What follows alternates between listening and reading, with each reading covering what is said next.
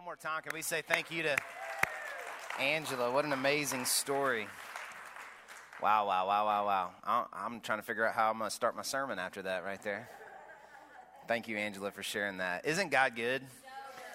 It's just amazing. It's a miracle, really. I remember the first Sunday I saw Angela come in, um, and I leaned over to Andrea during that video and I said, You know, it's amazing when Jesus changes you on the inside, how different you look on the outside.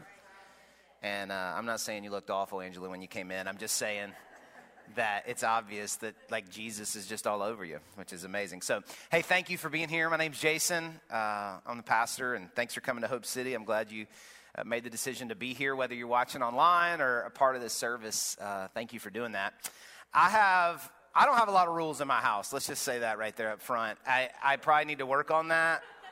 Um, you know, our parenting philosophy is not a lot of rules, a lot of hugs. And so we're uh, working on that a little bit. I'm kind of kidding.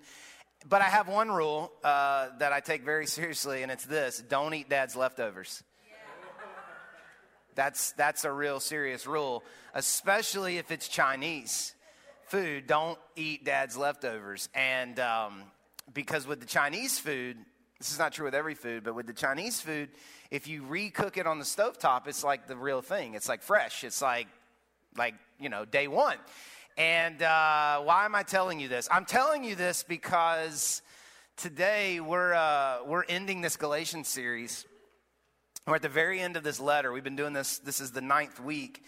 And um, what we're going to read today is a little bit of leftovers. Um, it's, it's something that Paul has said. Paul wrote the letter of Galatians. It's something that Paul has said over and over and over again but he's going to say it a little bit differently to us. He's going to he's going to reheat it a little bit differently, reserve it a little bit differently, add some fresh soy sauce to it just a little bit, uh, put it in the stuff that we're not going to microwave it. We're going to stove top it, and he's going to he's going to freshen it up for us. Um, so what I want to do is I just want to go ahead and read the verses because I have a lot I want to say, and I, that's the last week. I have to stop talking about Galatians. Okay, so uh, let's read the verses and then we'll jump into it. Galatians chapter six Galatians chapter 6, verses 12 uh, through 16. This is what it says. It says, Those who are trying to force you to be circumcised want to look good to others. They don't want to be persecuted for teaching that the cross of Christ alone can save. And even those who advocate circumcision don't keep the whole law themselves. They only want you to be circumcised so they can boast about it and claim you as their disciples. As for me, may I never boast about anything except the cross of our Lord Jesus Christ. Because of that cross, my interest in this world has been crucified, and the world's interest in me has also died. It doesn't matter whether we have been circumcised or not. What counts is whether we have been transformed into a new creation. May God's peace and mercy be upon all who live by this principle. That's a big one there. They are the new people of God. There is a, there's a scene in the um, beginning of the Wreck It Ralph movie, one. Uh, that is awesome. It's Ralph in this support group with all the bad guys. You know what I'm talking about? And he's sitting there in this support group, and they're talking about the challenges of being a bad guy. And Ralph wants to be a good guy. I don't want to spoil it for you if you haven't seen it, but Ralph wants to be a good guy, and he's a bad guy. And so he goes to support group to try to, you know, come to terms with being a bad guy. And uh, that's what the whole movie's about. But at the end of the meeting, if you've seen it, at the end of the meeting, Ralph and all of the bad characters from the game, they stand up and they end the meeting by saying the bad guy affirmation. The bad guy affirmation, and this is what it says. They all say together, they say, I'm bad, and that's good. I'll never be good, and that's not bad. There's no one I'd rather be than me. Let me say it one more time. They say, I'm bad, and that's good. I'll never be good, and that's not bad. There's no one I'd rather be than me. And I was thinking about that scene because it's, first of all, it's just a really cute scene, but I bring it up because for the last eight weeks, we have uh, been saying over and over and over again that you can't earn your salvation. You can't earn it. There's nothing you can do to be saved. There's nothing you can do to, to, to gain, earn, uh, be worthy of being, of being saved. And the reason is because you're not good enough. You'll never be able to do enough good things for God to feel like you're worthy of being saved. This is what we've been saying over and over and over again. We've been this is called the gospel. We've been reminded of the gospel, the good news. And the gospel is, let me just tell it to you again one more time. The gospel is that you are more weak and sinful than you believed, but more loved and accepted by God than you know. This is the gospel. You are more weak and sinful than you believe, but more loved and accepted by God than you know. And you'll never be good enough for God, but you don't have to be. Because God sent Jesus to do the work for you we have beat this drum and beat this drum. And I hope if you've been a part of this, if this is your first week, we're going to beat it again. But if, if, but if you've been here, I hope you're getting this. I hope this has been sinking in and getting into your heart that you are more sinful and wicked and weak than you could ever believe. You're more loved and accepted than you could ever know. You'll never be good enough for God, but you don't have to be good enough for God because Jesus came and you get credit for Jesus' life because he took credit for yours. We've been saying this is the gospel over and over and over again. The question is, what do we do with that? What, what do we do with that? Should we embrace the bad guy affirmation? Should that be our stance? You know what? I'm bad, and that's good.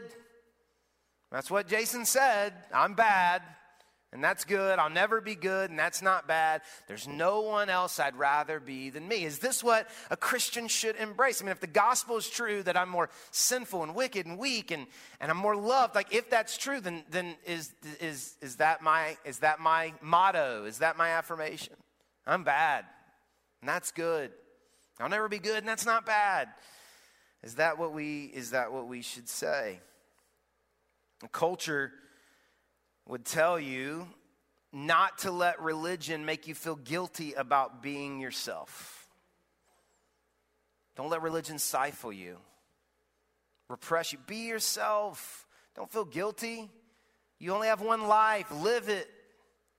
And then here I am saying that, yeah, you are weak and you are sinful. And there is this kind of feeling attached to all of this that we should maybe, if we're misunderstanding it a little bit, we should just resign ourselves to being bad. The other night, um, I was putting my two boys to bed, and uh, it's always a, a, a time filled with future sermon illustrations when you put the boys to bed, especially with Solomon because his brain works faster than his mouth. And and, or his fa- mouth works faster than his brain.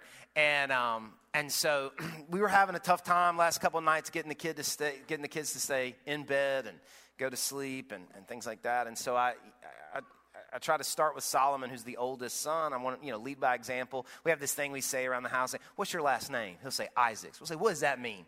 You know, he'll say, that means I'm a leader. I make good choices. I lead by example. You know, we, are we're, you know, pumping him up. And, um, so I want to start with Solomon. So I, so I get, you know, fatherly love. I tuck him into the bed, you know, get him in there real good. And, and, and I'm whispering to him. And Zeke's in the other bed, like, what are you saying? What are you saying? And I'm whispering to Solly. And I said, buddy, listen. I know that in that brain of yours, I've seen it. I know that you can make good choices. I know it. I've seen you. It's when it when you do it, it is so awesome. And so here's what I'm going to do. I'm going to talk to your brain, and I'm going to tell your brain something, and then we're gonna we're gonna we want that brain to remind us uh, when we're when we're about to make a bad choice. We want our brain to remind us to make a good choice. So I'm gonna I'm gonna talk to your brain right now. You just lay right there. Let Daddy talk to your brain. And so I get up close to his ear, and I say, Brain, listen to me. I, I, I want you to make good choices, brain. And when, and when you start thinking about getting out of bed or fighting with your brother or, you know, hitting him with the pillow or, you know, screaming or uh, brain, I want you to remember that we're going to stay in bed and we're going to keep our eyes closed and we're going to go to sleep. And I said, Solomon, I've told your brain, so your brain knows. And so when, when your brain starts thinking bad, you You think good choices. He said, Dad, my brain doesn't say stuff like that. My brain never says that. My brain tells me bad stuff, Dad. It never says that. And isn't it true that in some way, like, we kind of feel that way? My brain never says the good stuff. My brain's always telling me the bad stuff. My, my heart, my brain is always trying to pull me off track and trying to get me. This is, this is what we've been saying. This is what the Bible teaches. We're not in denial of the fact that there is this real darkness in us, there is this real badness. And, and Pastor Megan said last week that we're conflicted Christians because the sinful desires, before Jesus, we were all sinful desire. And then after Jesus, the Holy Spirit moved in. So now we've got sinful desires and the Holy Spirit waging war, the Bible says, inside of us. And so we admit that there is this darkness, this desire, this flesh, this sinful thing that is happening. So do we just say, you know what, until heaven, I'm just going to be bad? And that's good and it's okay, and there's nobody I'd rather be than me. Well, in these verses that we read, Paul is going to give us a really clear answer, and the answer he gives us is no. Do not, because it's true that you're more weak and, and, and sinful than you. Don't embrace this bad guy affirmation. It is true that you are bad, but it's not true that there's no one that you could ever be other than who you are right now.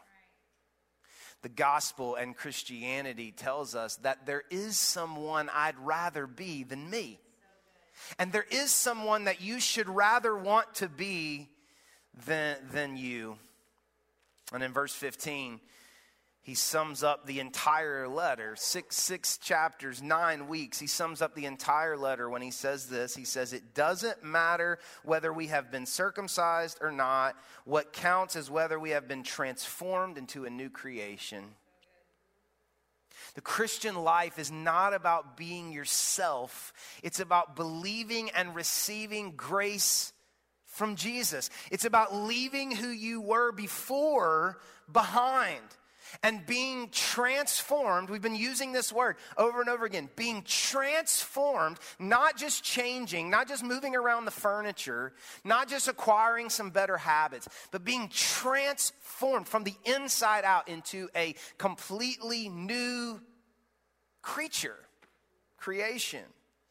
And we've used this quote a, a lot over the, the years, and it's so fitting. I want to use it again. It's from C.S. Lewis. Wreck It Ralph to C.S. Lewis. We're progressing here.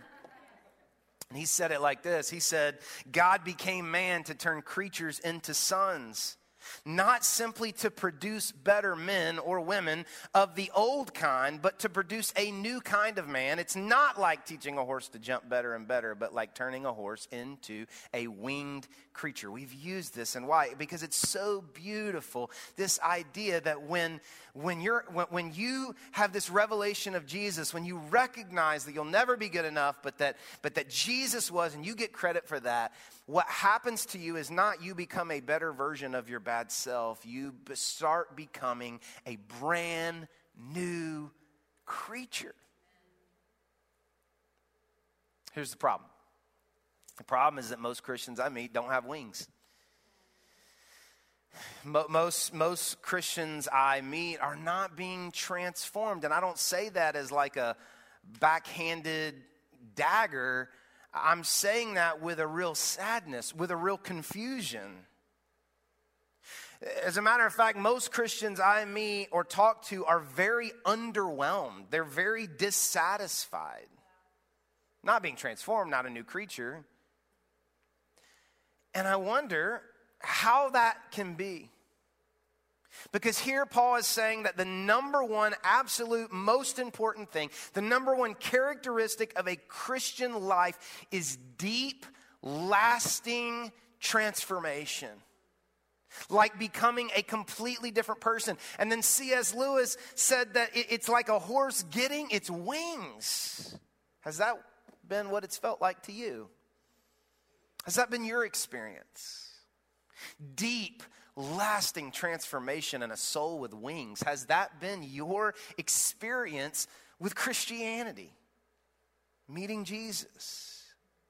And as you think about most Christians you know, is that their experience? I think it's so interesting that because we kind of all know that this doesn't happen like it should. When there are those that do, we are just in awe. We marvel at how they have been so transformed. But Paul tells us that that's how it's supposed to be for everyone who finds Jesus. We point to someone and say, I mean, they are just totally different. It's just, I can't believe, like, it's so miraculous.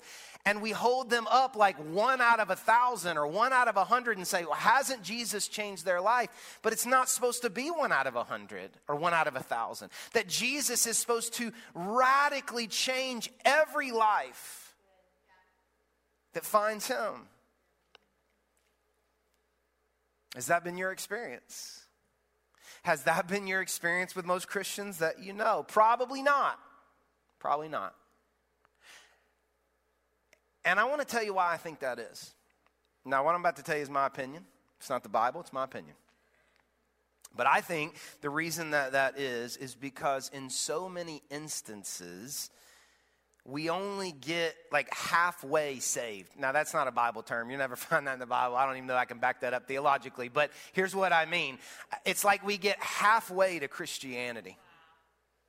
It's like we're like, we take one step in the door, but, but we don't go all, all the way in. And here's what I mean I think a lot of people, I'm going to include myself in this category, initially believe that we need to become a Christian because we've done something bad in the past like I'm getting saved because I've been bad or I'm unhappy or I'm miserable or because I don't want to be one of those bad people. And so we ask God for forgiveness for all the things that we've done, but somewhere in all of that, we believe that Christianity is forgiveness for your past and responsibility for your future. Does that make sense? So, somewhere we've got it like, God, I really am sorry for everything I've ever done, and I won't ever be that bad again. I will need you to help me. I'm not crazy, but I'll never be that bad again. So, it's forgiveness for my past and responsibility for my future. And we need to move forward trying our trying our best. And and here's how this kind of plays out. Maybe you've prayed some form of this prayer before. Here's the prayer that most people pray God, I'm sorry that I've been bad. I'll be good, I promise. Does that sound familiar to anybody? I'm so sorry, God. I am so sorry. I just forgive me. I'll never do it again. Anybody ever prayed I'll never do it again prayers? Anybody? Come on. Just me and about four of us. Liars, okay? God, I, I will never do it again. I promise. And it's coming from a good place. We don't want to do it again. We don't want to disappoint God. We don't want to take advantage of the grace of God. But you do and you will because there is this sinful desire inside of you that is conflicting with the Spirit's desires inside of you. So, what you're saying when you're saying, God, I'm so sorry, I'm so stupid, I'm so dumb, I'm so awful, I'm so terrible, I'm so undisciplined, I'm so, and God, I'm so sorry, and I promise I will try never to do it again. What you're saying, whether you realize it or not, is what you're saying is, God, if you'll forgive the past, I'll handle the future. I want everybody to listen to me. That's not Christianity. And that is not salvation. It's not. That will never transform you. That will never give you wings. And here's why because that's not grace, that's pressure. Hear me. The reason that's not Christianity and it will never transform your life is because that is not grace. You are not receiving grace. That's not grace, that's pressure that's trying to earn it. And what Paul says here is so counterintuitive and so powerful that everything inside of us wants to reject it. As a matter of fact, most of us do. Most religious people do reject this. Look at it again. He says, It doesn't matter whether we have been circumcised or not. What counts is whether we have been transformed into a new creation. Now, of course, circumcision is not the issue for us. We've said this over and over again. But this represents anything that feels like a requirement to be a Christian. So, what happens is the false teachers come in and they are telling the Galatian Christians that this is a requirement. Listen, nothing wrong with being circumcised. To, to, the, to, the, to the Galatian non Jewish Christians, get circumcised if you want. But it's not a requirement to be a Christian. And they're saying it's a requirement. You have to believe in Jesus and really mean it. Believe in Jesus and be circumcised. Believe in Jesus and be committed. Believe in Jesus and follow the Old Testament. This is what they're telling them. And they're saying, you know what? We'll know. This is how we'll know. And this is how God will know that you really mean it. We'll just watch. Time will tell. We'll see. I mean, you're not like totally saved yet. Like you're kind of halfway in, but we'll see. We'll see how well you do with the responsibility of actually being a Christian, and then we'll decide. And Paul shows up and he's like, Hogwash. That's ridiculous. That's absurd. That's not Christianity. That's pressure and it feels offensive or unsettling, and if there's something inside of you that, like, oh, I don't know about that, you are finally beginning to understand why Christianity is so offensive. It's offensive to the liberal person. I'm not talking politically, I'm talking mentally. It's offensive to the liberal person because it feels so exclusive. Like, well, all good people should get in. Well, if all good people get in, then what am I going to do? I don't get in. I'm not good. But it's offensive to the conservative person because they say, You mean just anybody can get in? If there hasn't been a part of Christianity at some point that to you tastes offensive or bitter or harsh or unfair in some way, I'm not sure you've totally understood it yet. And that's why Paul said that the false teachers didn't want to teach it in verse 12. He, look at what he said about the, the, he calls them the false teachers. He says, they don't want to be persecuted for teaching that the cross of Christ alone can save. They know it's true, but if they say it, they will be persecuted. Now, why would you be persecuted that the cross alone can save? Because you're persecuted by people who think you don't need the cross, you need to be good, and you're persecuted by people who say the cross is not enough. It's offensive. And it's offensive because it means that if you have worked your whole life to be faithful to your spouse, you've never cheated on her or him, it means that your soul is in the exact same condition as the spouse who gives in every single time. You both need the cross. It means that if you hear Angela's hope story and you've never smoked a joint and you've never drank a beer and you've never done a line or whatever, your soul is in the exact same condition as the person passed out or maybe OD'd on the floor of a meth house this morning. Both need the cross. Now, if there's something inside of you when I say that that says, that's ridiculous, I would never do that. I, we are not in the same place. You're starting to get it.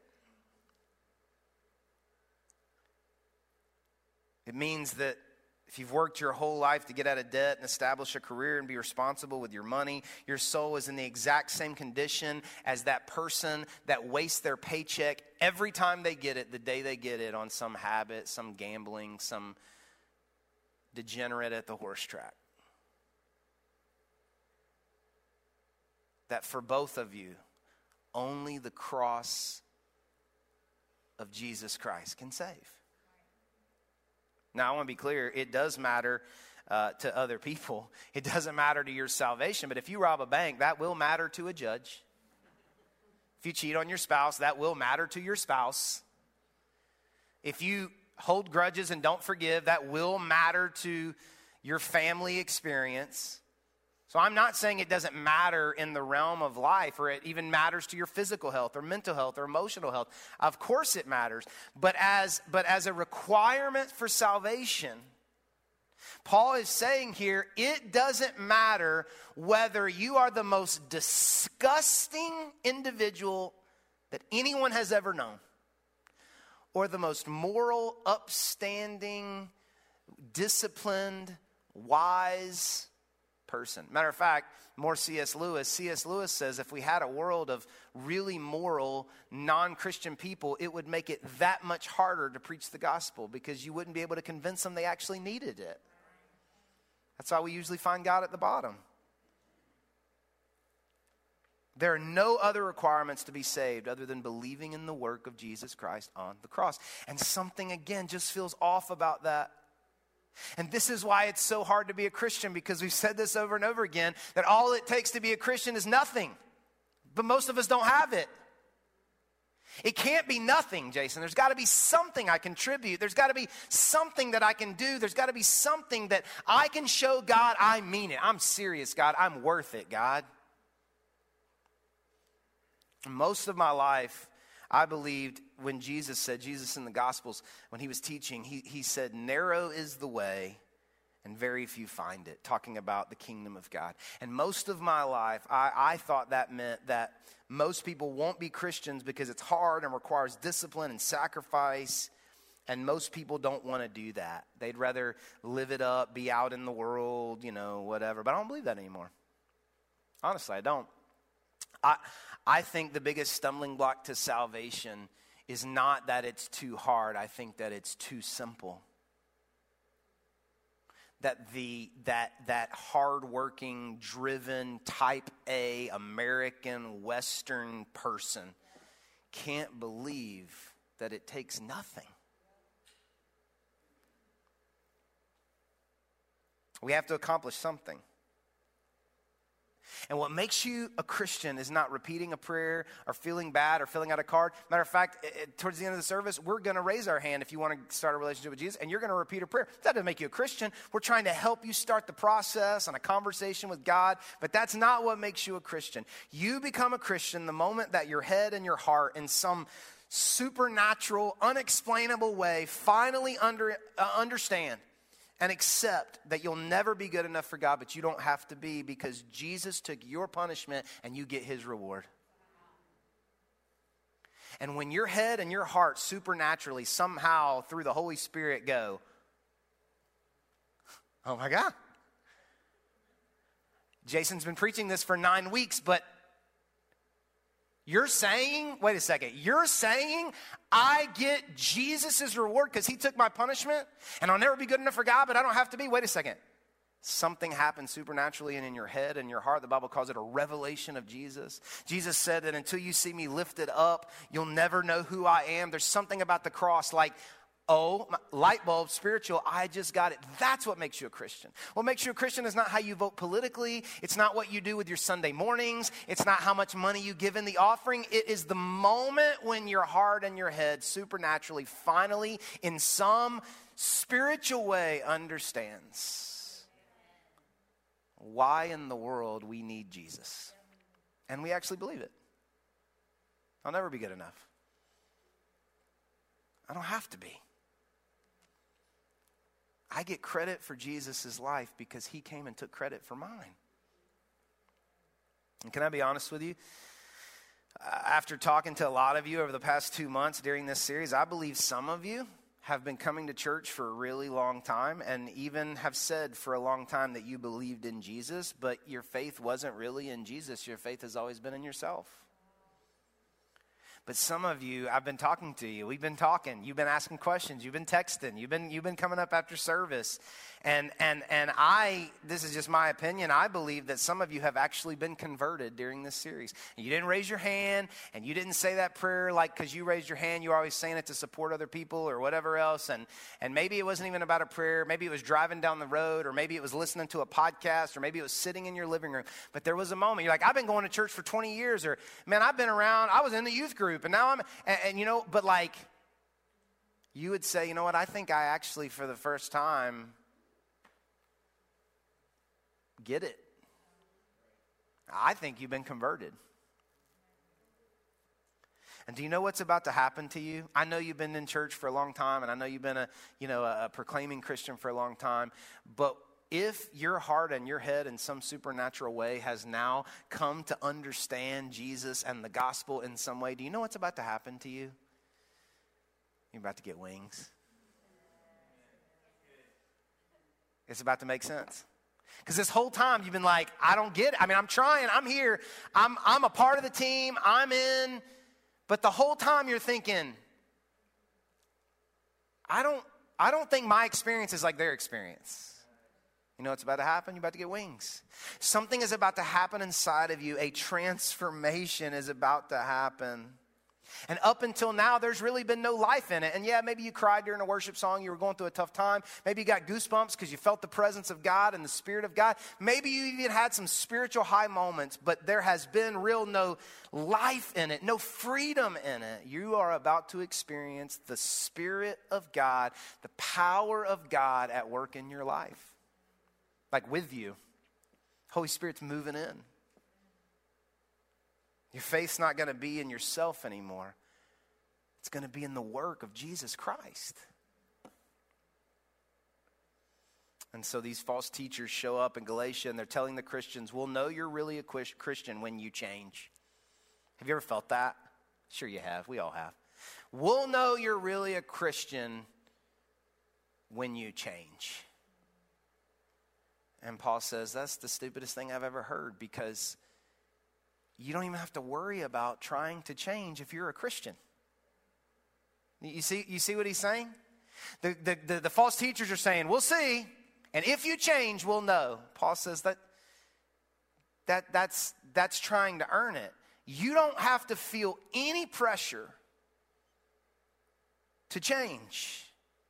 Because if you have put your faith in Jesus, the Spirit of God will move into your life and you will begin to change in ways beyond your ability to change. Now, I'm not saying that change will feel easy. I'm not even saying that it won't feel like a, a root canal or a heart canal or, a, you know, open heart surgery, not a heart canal. You know what I mean? But like, I, of course, the process of transformation has painful experience. There are going to be growing pains, pruning, of course. But you never have to look in the mirror and say, I'll get it together, God, I promise. I will. I promise. I promise. So, I've used up all my time on the introduction. I'm just kidding. That wasn't the introduction. but I do want to finish this way. These verses that we read, Paul shows us two different ways. If, all, if everything I just told you is true, and it is, then Paul shows us two different ways to live the Christian life. He shows us the wrong way and he shows us the right way. They were right there in these verses that we read, I want to show them to you. How do you know Jason, you're kind of scaring me a little bit. I mean, I do. I, am, is my heart and my head aligned? Like, have I had that that revelation of Jesus? I mean, I, I'm I'm trying here. Like, how do I know? How do I know that my faith is not in myself? How can I be sure, Jason, that I understand the gospel? Well, Paul gives us just a little test. Just a little, a little test for us to, to look and take an inventory of our life. And first, let me show you the wrong way. He gives us a wrong way and he gives us a right way. I want to show you the wrong way. How do I know if my faith is in myself? If I'm trying to earn it, look at verses 12 and 13. He's describing the false teachers whose faith is 100% in themselves. And this is what he says He says, Those who are trying to force you to be circumcised want to look good to others they don't want to be persecuted for teaching that the cross of Christ alone can save. And even those who advocate circumcision don't keep the whole law themselves. They only want you to be circumcised so they can boast about it and claim you as their disciples. So look at what he says.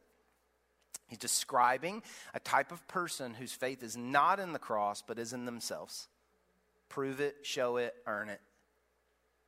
And this is how he describes them. He says, These types of people prioritize behavior and accomplishment because they want to look good.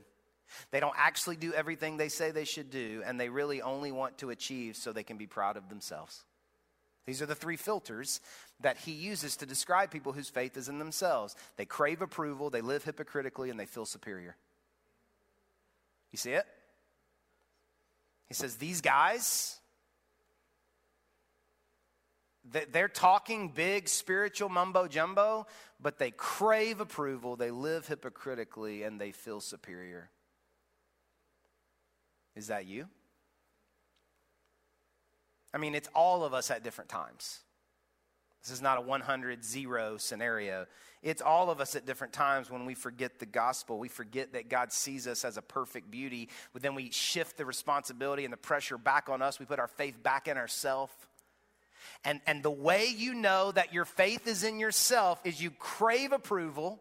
You can't do it because you got too much sinful nature in you. So then you fake it because you can't let everybody know what's really going on. So you crave approval. The approval drives you to be hypocritical. And then, even though you are a disaster, you convince yourself that you are somehow superior to people. Does that sound like your experience with Christianity? If it does, it's because your faith is in yourself, it's not in Jesus Christ. That's the wrong way.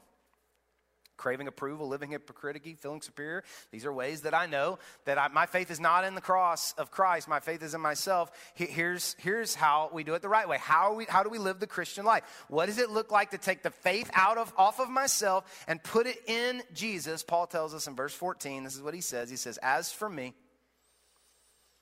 those guys, they crave approval. They live hypocritically. They feel superior. But as for me, Paul says, may I never boast about anything except the cross of our Lord Jesus Christ.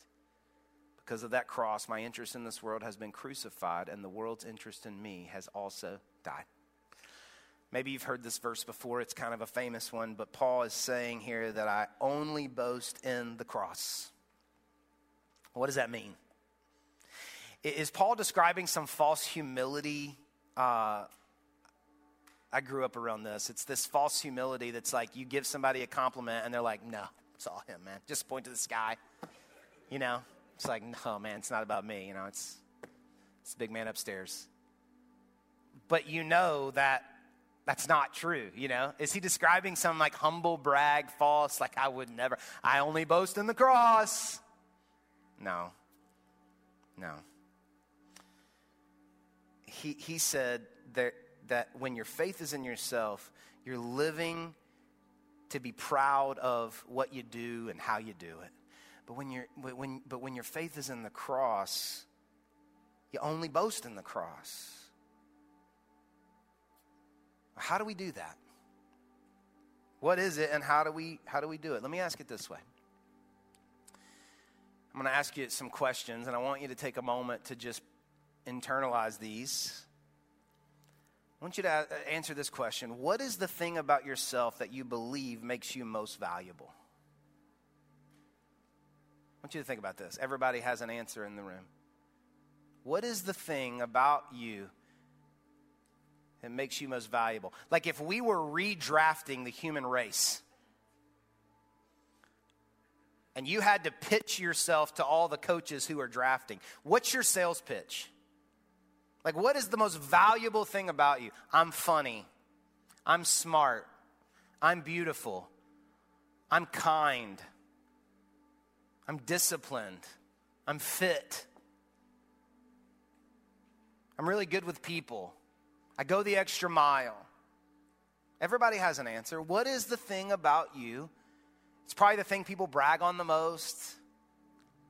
What is the thing about you that makes you the most valuable? And listen, don't just say Jesus because you know that's the answer, okay? I want you to answer honestly. If I said to you, What's the greatest thing about you? What would you say? If you would say, My kids are the greatest thing about me, then, then what you're saying is what the most valuable thing about you is that you are a parent.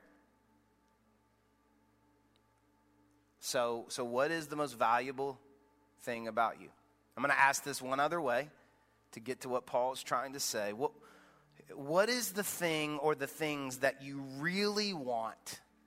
And if you had it, you're pretty sure you would have peace. You would be settled. You would be content if you had it. Think about that. If you had it or you accomplished it, there would be some small part of you that would feel more credible or lovable or valuable. And listen, there's no wrong answer. Your answer may be a boat. But it's not that you want the boat. It's that you want freedom or you want to be envied. It may be marriage or having a child, but it's not even that you want a child. There's a reason you want the child. There's a reason you want to get married. It may be a new house or a new neighborhood or it may be, you know, to be important. Whatever it is, there's a reason. What what is the thing that you say, you know what? If I had this, a million dollars, if I had it, I wouldn't feel this way anymore. I would have I would have I would have peace. I'd be more credible, more lovable, more valuable just to help you as you're on this journey, I want to open up a little bit and tell you what my answer is. The thing that, that every day tries to convince me that if I had this, that I, I wouldn't feel like I had to strive and, and, and work so hard. For me, it's this idea that I have to do something important to be important. I have to do something important. I have to do something significant in order to be considered significant. This is the narrative that runs in, in my head. For all my life, I've believed that I have to make a big impact or do something significant to be valued by people. And you have an answer too. And maybe it's being considered smart or being a mom or an amount of money or a title or being beautiful or important. But there is something or some things that you are convinced if you did it or you had it, that nagging feeling of inadequacy would go away. I'm going to tell you something that when I realized it, it changed my life. This is not preacher hyperbole, this is the God's honest truth. When I, when, when I understood what I'm about to tell you, it radically changed my life. When you're able to answer that question that I ask you, you'll be able to trace every sin in your life back to that answer. Every one. Everything that you do that pulls you away from God is connected to the thing that you think you need to, to, to get rid of that nagging feeling of inadequacy, to feel valuable and loved every sin that pulls me away from God is, is somehow convinced me that it will make me important or credible. Right? And so you can trace it back. And here, here's, um, I'm out of time, but I, want to I wanna wrap this up for you. Martin Luther said it like this He said, Nothing can take away sin but the grace of God.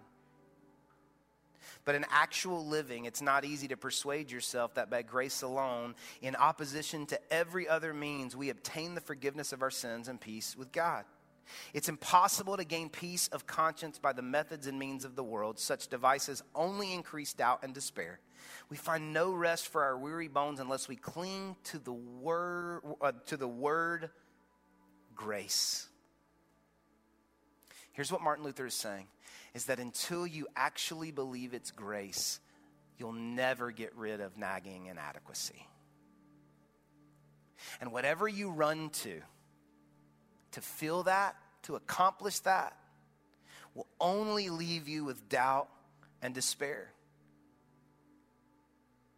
Because when you don't have it, there'll be this discontentment. I need it, I need it, I need it, I need it, right? But, but, when, but when you do have it, when you do have it, there's going to be this, this anxiety that you, you can't do anything to lose it. You better not lose it. And then if you do lose it, it'll be despair and anxiety because who are you? What makes you valuable? And so anything that we go to, that thing that we say, that, that we believe makes us most valuable, listen, that is the thing that we boast in. And we don't hang up a banner outside our house that says, I'm a great mom but we do it in other ways. And what we're saying is, this makes me valuable. And whether we realize it or not, we go to God and we say, God, aren't I valuable? Aren't, I'm a great mom, God, because I love you. And, and, and Christian moms should be the best moms. God, I work hard and I make good money and I give and I tithe because I'm generous. See, God, I'm not that bad. And when Adam and Eve sinned and man fell, sin came into the heart, and civilization have we've been spending the rest of our lives trying to fix that feeling that we are separated from God. And God fixed it for us in Jesus Christ. But until we accept that, we will boast in everything else that we have or that we do. But Paul says, when I finally realized that I get credit for Jesus' life because he took credit for mine, when I finally realized I'll never be good enough for God, but I don't have to be, I realized that the only thing that makes me valuable is the cross of Jesus Christ. It's the only thing I boast in.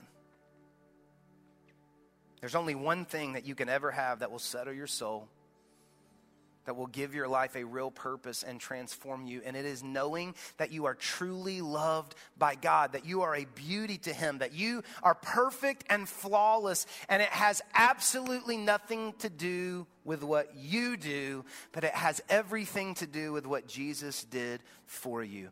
And listen to me if you ever truly believe that, and if you ever truly receive that, everything changes your soul gets wings.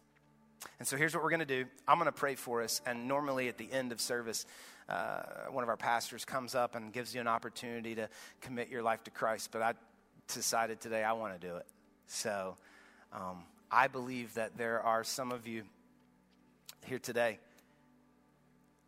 that are that are feeling this sense that like you know what I am a proclaiming Christian but I don't know that my faith has ever not been in myself And so, what I'm going to do today is I'm going to encourage those of you who are embarrassed to raise your hand because you think everyone else already thinks you're a Christian. I'm going to encourage you today to take a step and just say, God, I don't know, and I can't explain it all, but I'm pretty sure everything he just said described me. And I don't really think my soul's had wings and I'm a good dad, and I coach Little League, and I come to church, and I tithe, and I'm a good mom, and I serve, and I'm on a hope team. But I don't know if I've ever truly believed that you're the most valuable thing about me, and that it's the cross that does it for me. And I've thought it was me. And so, yeah, everybody thinks I'm a Christian, and I'm a leader, and I'm a team leader, and I'm a hope member, and I'm a staff member. I'm one of the pastors. And so I can't raise my hand because I know some people peek. But today, we're, we're going to give everybody a guilt free, I want to put my faith in Jesus and stop putting my faith in myself. Okay? We don't get anything for that. We don't get paid by the number of hands that go up. Okay? So there, there's no, there's nothing. It, this is for you and the step that you want to take. So will you bow your heads with me?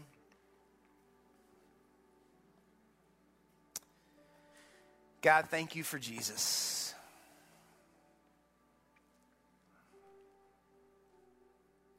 Thank you, God, that uh,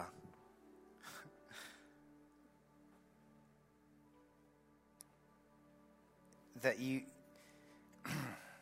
thank you, God.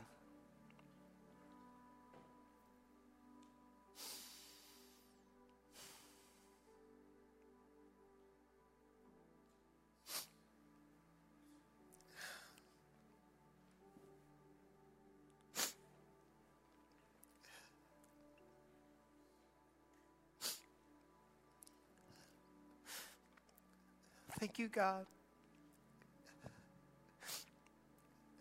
that you took all the pressure off when you sent Jesus Christ to pay the penalty for my sin. And God, I've spent my whole life trying to prove to you that I'm worth it. There was never a moment when you didn't believe I already was. Because you sent Jesus.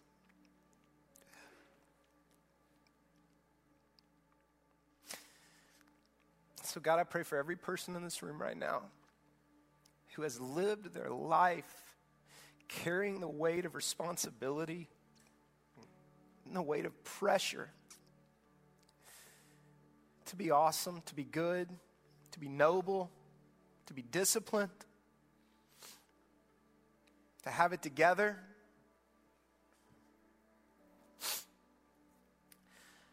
And I pray that maybe for the first time in our whole life, we would truly believe that we don't have to be that anymore.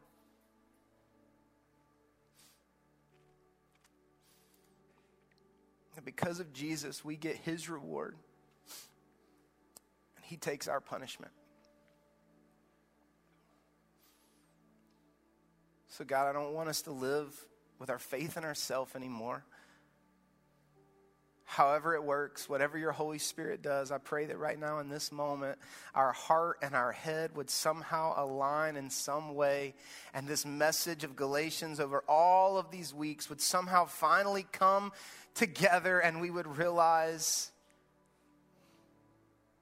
that we are a beauty, perfect and flawless in your eyes because of Jesus Christ. Nobody looking around. But you'd say, That's me. Maybe you would say, Jason, I am a lifelong halfway Christian. Maybe you're watching online right now and you'd say, I'm a lifelong halfway in Christian. I always thought that it was about forgiveness, but then it was my responsibility. Maybe you're here and you would say, I don't even know what you're describing. I, what would it even feel like to not feel the weight of the world on my shoulders to be a good person, to get it together? And you would say, My faith has been in myself, and there's no life in it, and there's no freedom in it.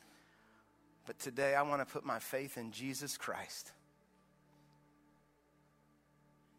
Nobody's looking around. Is that you? Would you just throw your hand up? Yeah.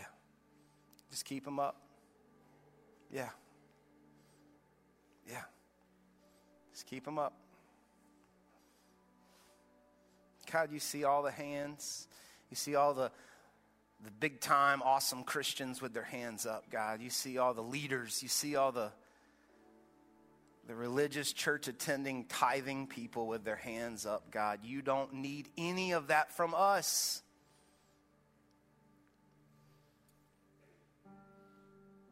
All you want from us is nothing.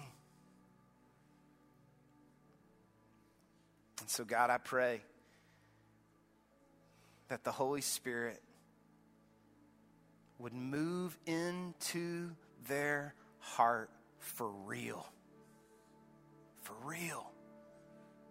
For real.